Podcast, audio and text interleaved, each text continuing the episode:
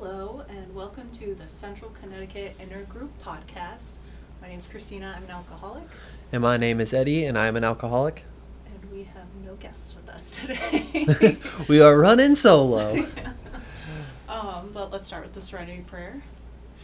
God, grant us the serenity to accept the things we cannot change, the courage to change the things we can, and the wisdom to know the difference.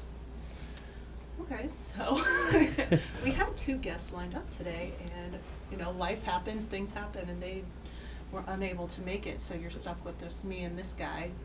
Yeah, and I think we were going to talk about some of our story, about how we got into the rooms and what went from there. So we're going to start with Christina, and let's hear some about your story. Well, before I came to AA, my life was unmanageable. I don't know, I just remember ever since I was really young, I always felt uncomfortable. My skin didn't fit, like the usual stuff. Like, I just felt like I didn't belong.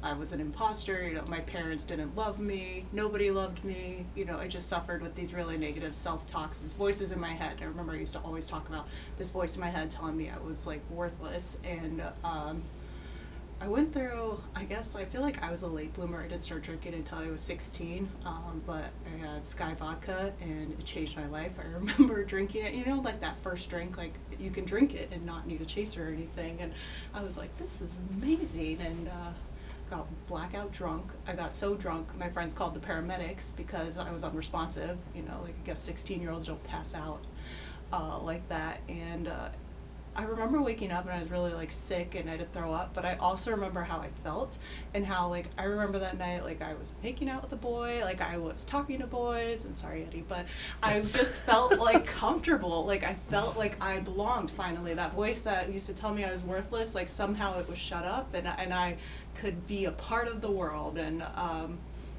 yeah, like it was great, and from then on I was always drinking. I remember when I first came to AA and I thought like maybe I used to have like some control over my drinking, but I look back now and every time I drank I got drunk. Almost every time I drank I blacked out, and it got progressively worse.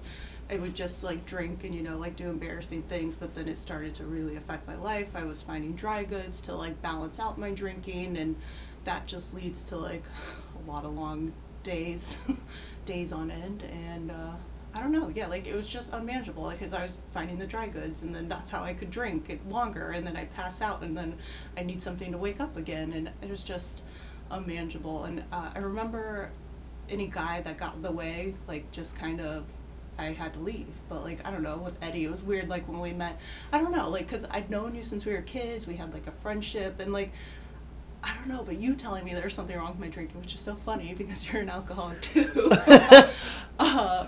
Something in me would always be like, no, you're right. Like, you'd be like, you need to do something about your drinking. And I'd be like, I know. And like, but you would also like be nice to me and like kind of supportive of me. Like, it was also something. Drinking. Yeah. So. Somehow it helped though, because I remember, I'll never forget, we were in that your dorm room with you were living with three guys, and then I was living with you because of an alcoholic outburst at my parents' house, so I was living with all of you guys, and you were all smoking weed, and you all just seemed like you were having fun, and it was like, why can't I get like this? Like, in my mind, I was like, I need to get across town so I can pick up some goods, and I need to get Eddie to front me $10 so I can get over there to get some fronted more goods and get back over here, and like, I was like, why can't I just be happy? And, yeah, I don't know, like, it just was... Yeah, unmanageable. Yeah, it was bad for a while for both of us too. So it's like we know each other forever. So, but we really started meeting again and hanging out after, like when I was out of school and we were getting winded down and stuff. After I got back, and my life was just so unmanageable with all the drinking. Like, I always wanted to belong and fit in, and I could never feel like I could until I started drinking. Like the rest, like I feel like a lot of us do, right? And then I started drinking, and I finally feel more comfortable with myself and who I am, and it changed my life. I didn't drink up until I started as a freshman in college, so I was probably about 17. I graduated school, so I was 17. I started drinking. I got thrown out of my house in 6 months, pretty much. I said it right when I turned 18, my parents asked me to leave because it was already unmanageable. And I didn't think there was anything wrong with what I was doing. And from there, I just continued to bounce around and bounce around. I never knew how to stop the party, right? I never got into fights. I never got arrested. I never had anything go on. I just never could stop partying. He's Frank the Tank when he drinks. He does a little dance. Shots and then. And I would ruin people's lives. Like, that's what I would do, you know. I would just across the country a few times. And, like, I would just drink. And every relationship I got into, I ruined it because I was selfish, self-centered, and I just focused on alcohol. And that was, like, the one thing that can make me feel better. And I was a definite user. I used everyone to constantly try and fill my cup, right? Because I never felt full as a person. And so I'd take all your emotions. I'd take all that. I'd bottle that up with my liquor. And I'd drink it all. And I would drain people of every ounce of being they had. And then I would move on. You know, and like a storm, and like I said, and I moved so much as a kid, when I was 18, I moved at least once a year for 12 years, I moved, you know, and they said that you could bring the alcoholic, you leave, you bring all your problems with you, you know what I mean, I move and it's still, oh, it's just me, I'm still an alcoholic, and everywhere I go, I'd still bring myself and all my problems, and it didn't matter how much I changed anything, it was still me that needed to change, you know, and then we joke, because same thing, you were just such a nightmare in my side because you were ruining my drinking. So clearly you had to get sober because it was bothering me. I remember I'd come home and I'd be like, maybe you should read this book with me. Like, you drink really bad too. Like, at first I was like, we both have to do this. And you were like, no. No, I clearly don't have a problem. And then so my first introduction to AA was I went to an Al-Anon meeting because Christina was clearly ruining my drinking. You know what I mean? That was my number one problem was, like, I couldn't deal with you, and you were such a buzzkill, like, it was affecting me. And, you know, and so before you go to an Al-Anon meeting, the proper thing to do, of course, is to drink and smoke right before you go in, because, you know, it's an Al-Anon meeting. We're here dealing with other alcoholics. Clearly, they're the problem. And I walked into the meeting. There was nobody in there except the one guy, and we sat down. We had a long conversation, and... Were you even, like, dressed the same? We had a whole conversation about, and he qualified me, basically, right, as an alcoholic while we were sitting there, and there's no doubt about it in my mind that I was, I just didn't want to admit it, because, as always, I can never be the problem. Everyone else is always the problem, which, you know, I sometimes, when I get sucked into my own world, sometimes I still get into the fact that other people are the problem, but it's not, I'm still the problem, I need to change, I need to work the steps, I need to do these things and continue to, you gotta grow or you gotta go, you know what I mean? And it's so funny, I have to keep working on these things or else I easily fall back into that same pattern of behavior, and it could be a mess. The only difference is that I can ruin my life without drinking now, and I just don't want to. Mm-hmm. And yeah, okay, so we both have relapsed and been in and out a couple times, yeah. You know? It took me 5 years to get... Well, no, because I had a year in there, but then I had never fully surrendered. Like, I don't know where it came from, where I grew up in AA. Like, I don't know. It just... I felt like that fed into my ego. It was like... I don't know how to say it without, like, disparaging anything. Like, just where I came from, where we're from in Vegas, like, it just... It can drive your ego. I'm a part of this certain sponsorship line. We get all these circuit speakers. And I just felt like that kind of still led me to follow my ego and be like, well, you know, like, which is about being the most special kid and, you know, whatever. It doesn't mean anything. But then coming here, I was like, the egomaniac, like, well, I'm better than this AA. Like, I can't hear anything here. And so that just always led me to relapse. And then, I don't know, like, I've had, like, 3 DUIs, gotten arrested for assaulting Eddie a few times. Because I'm an angry drunk, too, but, like, that ego, like... With a killer hook. Like, the ego is always, like, my downfall. Like, so for me, I just could never fully... Surrender. Yeah. Surrendering was huge, right? I think for both of us, it took us a long time to surrender. Like I said, because the same thing, I got my year when we were in Arizona too, and I got a year, and the first thing was, well, thank you, I graduated. Yeah. You know, I did the 12 steps, I did everything, I got my 1 year, I was like, oh, this is nice. And then I just slowly worked the steps in reverse. You know what I mean? And I ended up drinking again. Like, I thought I learned everything I needed to know because I still am the smartest man in the room whenever you talk to me. And it's one of those things where it's like, I can't be, and I have to keep coming here, and I have to do these things. If I don't, like I said, I instantly work those steps in reverse. I end up right back where I was, and it's a disaster. Mm-hmm. You know, and I used to just go and sit in the back of meetings and hide. Mm-hmm. I was notorious for that. Okay, go. And I would just go sit back there, wouldn't talk to anyone. I feel like you need some friends. Like, why don't you go talk to those guys? I remember I would try and, like, nicely push you, which, you know, never does anything to help anyone. Like, the life of a relationship in the program is equally a mess when you're at home and your wife is also in the program and gets to tell you things you should do in your program. It's always fun. Call your sponsor. It's nothing like mid-argument to hear that, too. And it's even worse because they're right and you don't want to admit that they're right. And then it just is a whole snowball effect. The fun part of being the things they don't tell you when you're in the room and you're dating someone also in AA. It's good, and it's also funny. It's so frustrating to hear someone call you out on your own program. Yeah. Well, we tried, I remember this time, like since we've both stayed sober this last couple of years, I'm a little less than a year, but Eddie, you know, the one who went to Al-Anon first, has more time than me now, whatever. In the beginning, it helped, like, with COVID, there weren't a lot of in-person meetings, so we went to the same meetings, but then that didn't work anymore, and I needed more women, because there were a lot of men that you were going with, and I don't know what it was. Moving here really helped. I found my group of women, and now we have really separate programs mm-hmm. in that, I don't know. Well, we also went to marriage counseling, and we brought God into our relationship, all these kinds of things changed, mm-hmm. and... We've come a long way, especially sitting in this, and it's all because of AA, right? Like, I feel like the program has done so much in our lives as it always does, right? If it's less of me, more of him. You know what I mean? The less I do and I get out of my own. Yep. The more you knock me out of the way and the more I don't interfere with stuff and I work the program or I, you know, say do counseling and I actually put in the effort and I do these things.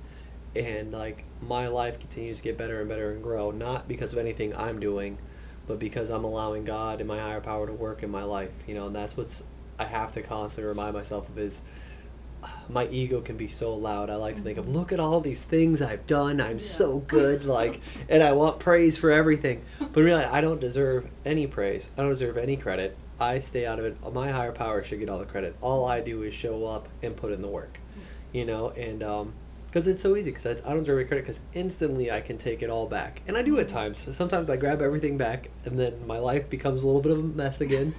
I get enough pain, and then I change. You know, because I need pain to change, because when things are going really well, I love it. But like I said, it's so funny. Like, I have to be in a level of uncomfortableness and a level of pain to change. It's a great motivator. It is. It's like the best motivator for me, especially because I'm so stubborn. Mm-hmm. That's what I feel like...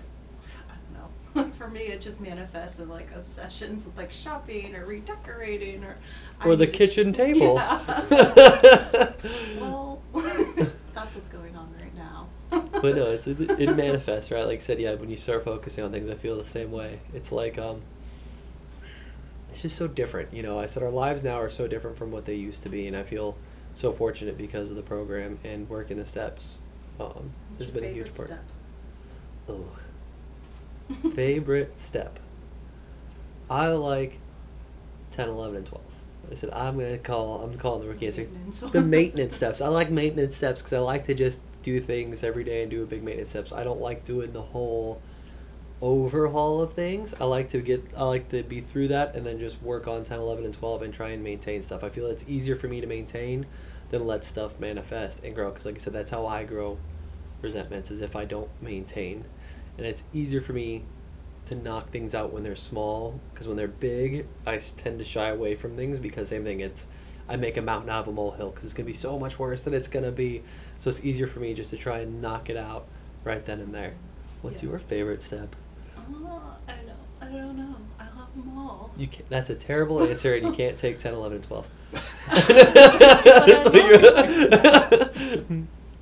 Maybe just step one, I don't know, because there's step one, but then also 5, because I feel like for me, the huge part about this time, like, was finally, like, giving in and saying, this is what's going on in my head, and I feel like that's kind of, like, 5 every day. Like, I remember I was so sick and tired of being sick and tired, I knew I couldn't drink anymore, so I would call my sponsor and be like, this is what's going on in my head. My head's telling me this stuff. And she would laugh and be like, and she had me name my disease. So, like, that ego part of me, Bethany, we talk about, she always wants me to go get champagne. And, you know, we're just going to have, you know, some champs for brunch. But then we get to the liquor store and it's vodka. And she's like, oh, crazy Bethany. We don't listen to her. But So, and that made it easier to call her, because now it's like we laugh about this thing, but I can tell her, like, seriously, this crazy stuff that's going on in my mind. Like last week, it was this stuff a couple weeks ago with work. Like, I was like, I need to take 10%, I need to work from home, and I was like, my boss isn't going to let me, and he's going to be like this, and blah, blah, blah, blah. And then I asked her, and they're like, yeah, it's fine.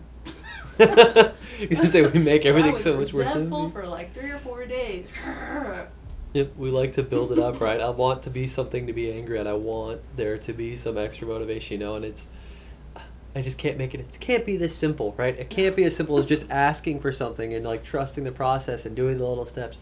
It can't be that simple, but it is. You know, same thing like with the program. I feel like everything gets, I overcomplicate everything. Mm-hmm. But if I keep it simple and I keep my program simple, I feel like things go so much smoother than when I try to just get in and tinker and do this and do that, because I try to outthink the program and try and be smarter than everyone else, and it's clearly I'm not.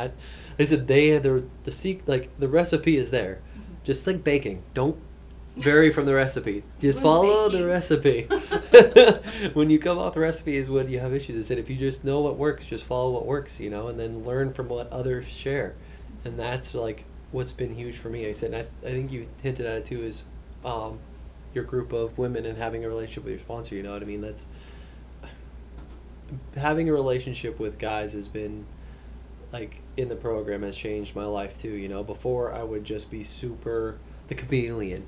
No one ever knew me.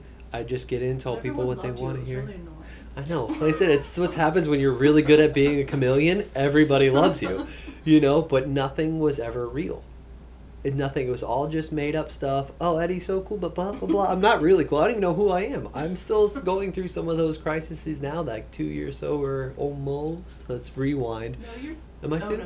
No, I'm here. No, I'm here. Two, because you had two when I got one. That's correct. See? Yeah. Two and change. So 2 and change years sober, and it's like I still go through these crises of, like, who I am and what I'm, like, what am I doing, because I spent so long not being myself and trying to be what everybody else wanted to be and try and drift through people and try and make these relationships that weren't even there. I just didn't want anyone to know what I was like. Mm-hmm. You know, I just want everyone to like me and no one to really get to know me. So I'd have casual friendships. I'd know acquaintances. They'd know my name. Oh, I could come up. I'd show up. I'd be Frank the Tank. I'd be the life of the party. I'd show up. We'd rip the house down and I'd bail. And that was about all you'd see of me. And everywhere I went, I said, I don't think I saw people outside of parties. You know, because that was in my element. It was okay for me to be drunk at a party. And so no one would ever see me outside of that. And I never let anyone really get to know me. And in this program, I've had to let guys get to know me. And that's where I feel like I've had the most growth in this program, is by getting out and meeting people and actually building real relationships and not hiding in the back of the room. You know what I mean? And not sharing when things aren't always pretty. Because my ego gets in the way, and I'm always the first one to raise my hand and say, things are great, everything's good, you don't know me. And then when things get ugly, I don't want to share. And I need people in this program that will call me out on it. And I need to feel comfortable with people in this program where I can pick up the phone and be like, this is what's going on in my life. I'm not okay. Mm-hmm. And to say those words is really, really, really hard. And only since we've been here and only since I really plugged in have we been able to do that. You know, and I feel like without doing that, I wouldn't be sober today. I know I wouldn't be sober today. I mean, it was the same thing when you were up in High Watch. I had gotten to a point where I was gonna drink. It was coming. You know what I mean? And I picked. It's not acting the best either. But it's. I was gonna drink. It was coming, and my options were I finally just gave in and I picked up the phone, and Chris called me, and I talked to Chris, and Chris was in a bad spot too, and we ended up meeting up together. We went to a meeting, and we went to Twin Pines instead, you know what I mean? And we would have had dinner. But it was, I had already decided I was going to the bar. I had already decided, and then, yeah, I talked to Scott. Scott told me to call Chris, you know what I mean, and to pick him up and go to a meeting. That's the only reason I didn't go drink. I was on my way to the bar. I was heading home. I was going to drive past home, and I was going to the bar. It was decided, you know, but when you're open to things and you let your higher power work, that stuff works. And then the difference is now between when I would drink and when I wouldn't is that I listened. And I actually took the advice of, okay, I'm going to call that. And I submitted and I surrendered. And I think that's the only thing that changed for me, is being able to have those things and being able to listen to suggestions. Yeah. Which is, yeah, what do you got over there? It's good, no, like, you bring that up as, like, because it's a shameful time for me. Like, when I went to High Watch, you know, I was trying to control my life, and when I don't have alcohol, I'll use something else, you know, to make me feel better, and I had an affair with a guy up at High Watch at the Hope House, and because I needed something to change how I felt, because I didn't like how I felt, and so I would use that, you know, because I was a woman, there was... Yeah. Anything, you know, to change how I feel. Like, it got me out of myself to make me distract, you know, from doing the work, you know, and so that's what I was just feeling. And I mean, we've talked about this, we've gone through it in therapy, we've prayed about it, and we've done a lot of work on that and come through it, but still, like, there's always going to, I feel like, be that lingering little bit of, ugh, because, like, now I'm like, I would never, you're my best friend, I love you. Like, but, you know, I guess we've talked about this too, like the good out of it. Yeah, and the tools of the program too. Like, we leaned on our programs during that time. Like I said, things work. I said, it's like we were saying, you don't have to drink. I don't have to drink to ruin my life. You don't have to drink to ruin my life. We can do it just fine without alcohol. You know, alcohol is like one of the things I know I can do that'll blow it up. But you know what I mean? But before I drink, I'm already in the process of ruining my life. Mm-hmm. Things are already starting to spin out of control. Then I pick up the drink, and then it's over. Mm-hmm. You know, and then it's definitely imploded. Mm-hmm. You know, there's warning signs along the way now that I see them. The question is, do I take the exit when I see the warning sign and call someone, or do I keep driving down the highway ignoring the warning signs? Yeah. You know, and that's how I feel a lot of that stuff comes up now, is I can see it. The question is, do I want to see it? Mm-hmm. And if I see it, do I have someone to talk to about it? You know what I mean? Even now, I might ignore the first one. Second one, I'll try and call someone. You know what I mean? But at least I see these things now, and I know when I'm heading. I feel like I know when I'm heading towards my next drink. Mm-hmm. Where before it was like I said, I can be irritable and discontent and get to that place, mm-hmm. and then I'm drinking and I'm off and running, and then it's on. Yeah, it's like that's a good point. Like, what are the signs? Like, I know for me, like being maybe not nice to my husband, or not being truthful at work. Like, I work from home, I could not work, you know, and like doing that kind of stuff to me will lead, you know, like it's a precarious road. Like, it starts with little things, and then eventually a drink might sound like a good idea because, you know, F it. If we can curse. Oh my God. I appreciate the sensing. Let's see.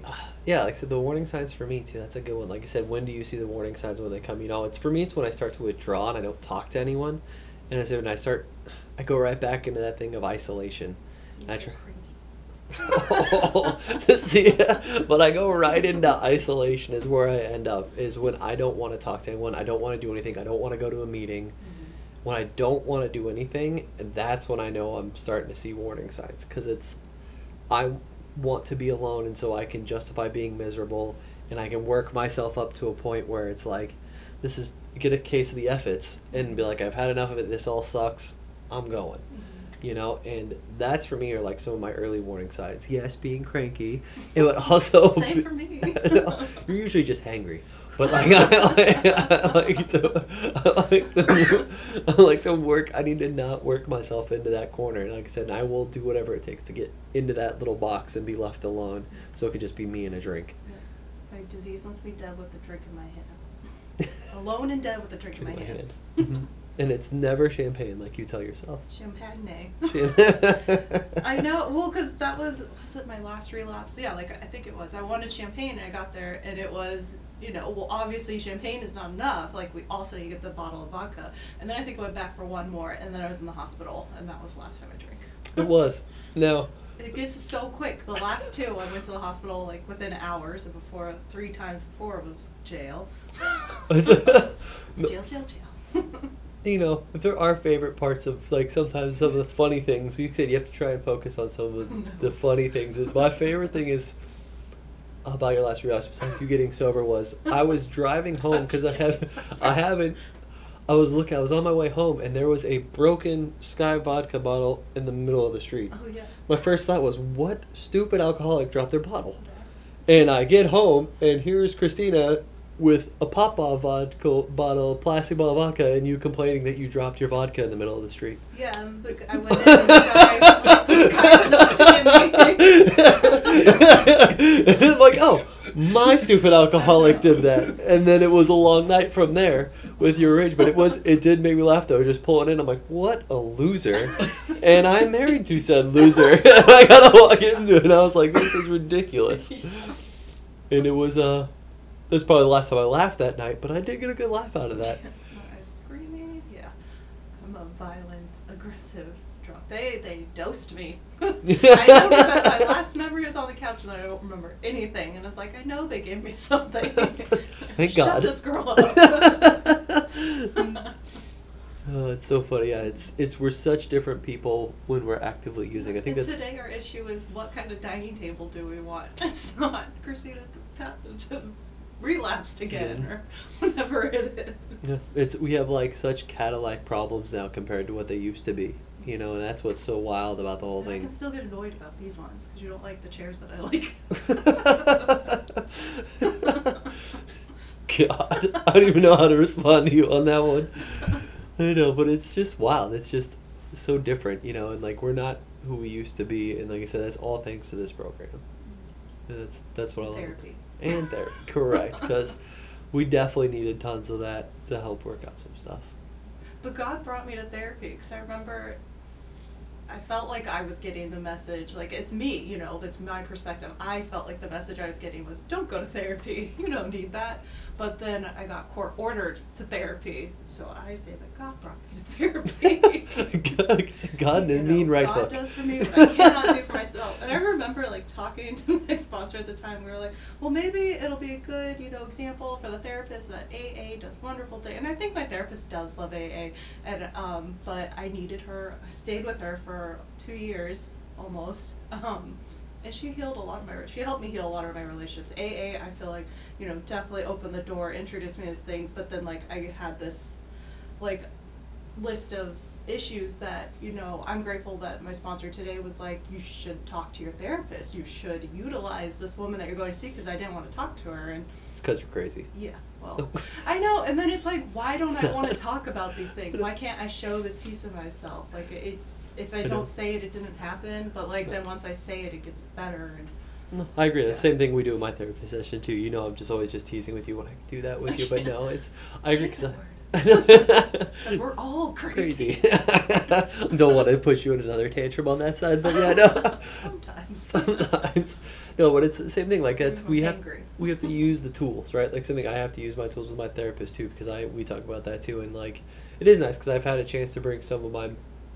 the message I get from AA to my therapist that she's like, she seems like she has a couple patients in there, and then like, but we'll talk about sometimes like what I'm doing and kind of like how I'm doing in my sobriety and stuff like that. And I say things that make me sound so smart, but once again I have to be like, no, it's not me. I actually heard it in a meeting, or no, it was like in the book. Like I just can't take credit for it, even though I like to or I want to, because I like still make myself feel so smart. The ego is still there. So what do you do now to maintain your sobriety? I pray a lot. I talk to God throughout the day. And it took me a long time to get to that. I remember when I first came to AA 6 years ago, like I didn't understand. People would say pray, and I was like, well, what do I, you know, I had a Catholic upbringing. You know, we went to the same school when we were kids. Mm-hmm. And I thought it had to be very formal, like on your knees, with your hands folded. And I learned that I could just talk to God however I wanted. And sometimes just like, God, please be here with me. Like, I feel like I'm constantly reaching for it. It's not always my first thought. I wish it was, like, a lot sooner sometimes, but, like, I eventually do end up there. Sometimes pain. Meditate. Motivator. I meditated today. It was really nice, like, out in the sun. And, I don't know, my sponsor is very, like, nature, like, put your hands in the grass, like, to try and get yourself present. Like, I just feel like staying in the present, not future tripping or past tripping, is huge. But I'm not like perfect at any of this stuff. I try my best every day, but sometimes I can still get caught up. I don't know why I'm obsessed with the dining table right now. So that's been yesterday and today. What dining table do I... And I'm catching myself, I don't know, sooner today, and I was like, I'm going to call my friend. I called and talked to her. She's been sick with COVID, so I got to ask her how she's feeling and get out of myself, because I keep asking God, I'm like, you know, I know I'm obsessing about this because I don't want to work because my job is very busy right now. Mm-hmm. But I don't know, yeah, like staying connected, staying, you know, like I have a sponsee and I have my sponsor, you know, hand on each side, and I go to my meetings, I have a home group, I have service commitments. I count you as an alcoholic, but not when I have a problem. I need to talk to another alcoholic. That's true. I guess we have to talk to other people. I think that's something. Just rely on that. I agree. Live with one. We live with one, and I think the same thing is we realize too. Sometimes I feel the same way. Like we talk to an alcoholic every day, but we don't count, right? I said we definitely do our own thing, but we don't count because you can call me out on something. But usually that just means you're being a jerk, yeah. And it's because of part of our relationship. I don't hear the message when it comes from you. Have you talked to someone you know about these things? What was an argument we had? So we did talk about that 2 nights ago. But it's like one of those things where I can't hear the message for whatever reason when it comes from you. You're too close, mm-hmm. right? And so from you, I never hear the message. So it's like something for me to maintain my sobriety. I have to maintain my network. I have to try and talk to guys. I have to pick up the phone. I have to reach out. I wake up and I pray and I read the daily reflections every morning and the 24-hour book. I read that, and then I do the third step prayer and the serenity prayer every morning. Mm-hmm. You know, and that's what I do. And we have a group text message that every morning I said I still check in with prayer hands book check mark. Every morning I said I've been doing this for almost 2 years now. It's a group, all the guys, they all come in and same thing. It's like it's a COVID group, but it's the accountability thing. Like sometimes even when I'm not in the mood, I just don't want to be the guy that doesn't check in. So like I'll make sure I do it. It's ego, but it works. You know what I mean? And I check in and I read and I pray and I do what I'm supposed to do and I feel better about it. And, like, I need that level of accountability sometimes because sometimes I want to be lazy. Mm-hmm. And I really appreciate that. And then I try and catch the meetings that I can. I know, like, my work schedule gets extremely busy right around now, but I still try to make my 2 to 3 meetings. And then now I definitely have a commitment. Mm-hmm. As we were joking about, too, I got voluntold to do this commitment. And I was like, oh, you want to do this podcast group? We'll do it. It'll be not a big deal. And, like, oh, in my head, I was like, oh. Yeah, how big of a service commitment could it be? Yet here we are. As with everything, I never really put any thought into anything. I just said, yeah, sure, let's do it. And I'm glad we have this commitment, and I'm excited to continue to work on this. But that's what, like, I really have to live in those things. If I get out of those things, I lose maintaining very quickly. So, what else we got? I don't know. You're the inquisitive one. I can't remember my questions. Oh gosh! But when you were talking, my morning routine isn't like it used to be. Like I remember, I used to be very like strict about. I had to read 85 to 88, 60 to 63, 63. Like those are good. I feel like in the beginning, yep. To remind myself because I was the actor. I was eternally the actor. Yeah. Yep. Like, you have to do this, and you have to be this way, and like I expected. Like it was like I thought my mom was a TV mom. I needed her to be this way. I needed you to be a TV husband, and you need to act this way. And like I just had so many expectations from everyone. And get resentful when people don't do or act the way you want them to. Ugh. I had to read 60 to 63 all the time, and it is because I. As smart as I like to say I am stupid. And so I have to just keep drilling things into my head, and eventually they'll stick. Mm-hmm. If I didn't have a sponsor that told me to read 60 to 63, I don't think any of that stuff would ever stick, and I had to continue to remind myself. That's why I have to go to meetings, because I need the message to stick. I need to see the newcomers, and I need to get hit with these things. Mm-hmm. Or I forget, and my brain just doesn't hold on to it. It goes poof, and then I'm back to being a horrible person. Yeah, I would have to read it. And Nicole would make me read it. 85 to 88, 60 to 63, in the first person, and St. Francis Park constantly, and personalize it, especially with my mom. God help me to, like, understand my mom rather than be understood by her. Like, St. Francis Park was huge, I remember in the beginning. And lately, like, my practice, I guess I'm more present throughout the day, though. Yes. That's how I feel. But I think you're more present throughout the day. The morning routine like I used to. It's just freaking phone. I saved. There we go. Now I'm addicted to the phone. You know, it's one thing or the other, but... You know, that's the thing. We're not spiritual giants. Mm-hmm. We're spiritual beings having a human experience. I get to make mistakes. I get to do these things. I can't fall back on that. I said I get to do these things. I don't have to do. I said I'd say, especially when it comes to, it's one of those things where I have to go to a meeting. No, you don't have to go to a meeting. You get to go to a meeting. And it's reprogramming the thinking because I always get right back into the, I have to because whenever I have to do something, I'm making myself more of a priority than anything else. And I have to shrink me, grow him. Mm-hmm. And I'm not perfect at it, but that's why it's spiritual progress, not spiritual perfection, mm-hmm. which also bothers me as a perfectionist. I should be able to get this extremely quickly, and it shouldn't be this difficult. And I get caught in this horrible loop of things as well. But like I said, I like to overcomplicate everything. Everything.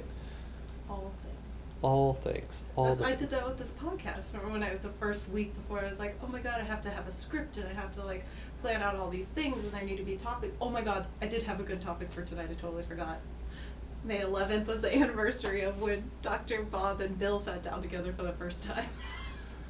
I remember you told me this, yes. And I ignored you then, and I should have probably listened. That. Look at you. Yeah. That was just really important, I felt. Cause fun fact of the day. Yeah, May 11th. Is it 1930? Oh, I read 35. 35. See, look, we are sitting here with someone who is very well versed in this as well to help call us out. Peterson. Hi, everybody. Peter, alcoholic. I'm not worried about words. It's just that I come to meetings. I'm a built forgetter. I don't know it all. I can't quote chapter and verse out of our manual, which is a big book, Alcoholics Anonymous.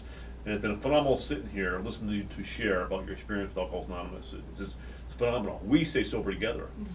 And there's so many things that we can do to carry the message. That's the whole point of what we're trying to do now is carry the message. Mm-hmm. It's so phenomenal. So many things that, my thoughts are not original. Mm-hmm. Somebody came before me, and it started with Dr. Bob and Bill. And I'm grateful for them because they gave me a path of a life of sobriety. It's not perfection, it's progress. Mm-hmm. And there's some days I stumble, and there's fellowship that helps me when I reach out. Yep. And God. It's phenomenal, but you got to show up. You got to do the legwork. Bring the body. The mind will fall. Mm-hmm. Falls. It takes my sponsor's favorite word: time. Mm-hmm. This I must earn. Yep, exactly. It's time you have to earn. I said it. Things I must earn. It's so funny. It's true. I want 40 years sobriety in 40 minutes. Yeah. My impatience and stuff like that. I have to remind myself it doesn't work that way. It's progress, slow, steady progress. I said one of the things here is to pray for a slow recovery. And I heard that and I really, really like that because it's something I said. It's if I get things instantly, I didn't really get it and I'm so quick to lose it. So I like the idea of praying for a slow recovery so it's steady and gradual and these things stick instead of just it being instant and everything I need. I drank because I instantly wanted to feel better. I instantly want these things. And when I instantly get these things, I take them for granted. And this is something that I don't want to take for granted because I know what it's like when I drink, and I don't want to be that way again. I'm very grateful for what we've built and what we have here, and it takes a village. I've had to go through it. It's everyone working together, and I don't want to have to start over. Mm-hmm. It's easier to just keep going because this too shall pass. The feeling will pass. Whatever I'm going through, I know the way out. I call another alcoholic. That one always gets me out of it. But then if I'll call someone and if they don't pick up, then it's oh yeah, I should pray because it's always me and God, and God. And it's funny how if I pray, then something happens. I remember being really a few weeks ago. I don't even remember what it was, but I was turned going off on some spinning, and I prayed, and then my sponsee called me and got me out of myself, got me whatever that feeling was, and. And I don't know, God is always there. God is everywhere, He really is, even in the little things. And I could go on and on about God shots, yep. He's everywhere. And I don't know, yeah, I'm really grateful for the life we have today too. I'm grateful that our problems are dining room tables, and I'm cheating on you, or you being douche all the time, moving us across the country again because you need chaos. It's true, because I need to reap chaos some way or another. But no, now we've settled in. So we have all these things that are just so different from where we used to be, and I'm so grateful. I love our little house and our little pups, and I love our community. Like I said, I love the women here. I'm just so glad we moved here. I don't know, and the women just kind of scooped me up and were like, okay, you're a part of us now. And then, now you're doing all these things. Nope, and it's good. And I'm happy. I'm glad where we're at. And yeah, that's a good place to wrap it up. Yeah. I think so. I think we got a good message across. We're gonna end with the one of the most important things that I think we all realize about this fellowship. We want nobody to fail. Mm-hmm. We don't care where you came from, what you're doing. We just want you to be sober today and have an opportunity to be sober. That's what the fellowship is about. We don't care. Yep. Just so only requirement is desire to stop drinking. It's the only one. Yeah. It's the only one. Thank you both for sharing tonight. Thanks, Pete, for joining us. All right. End with this writing, or end with our, what do you want to end with? The we version of the serenity prayer? Deal. All right. God, grant us the serenity to accept the things we cannot change, the courage to change the things we can, and the wisdom to know the difference.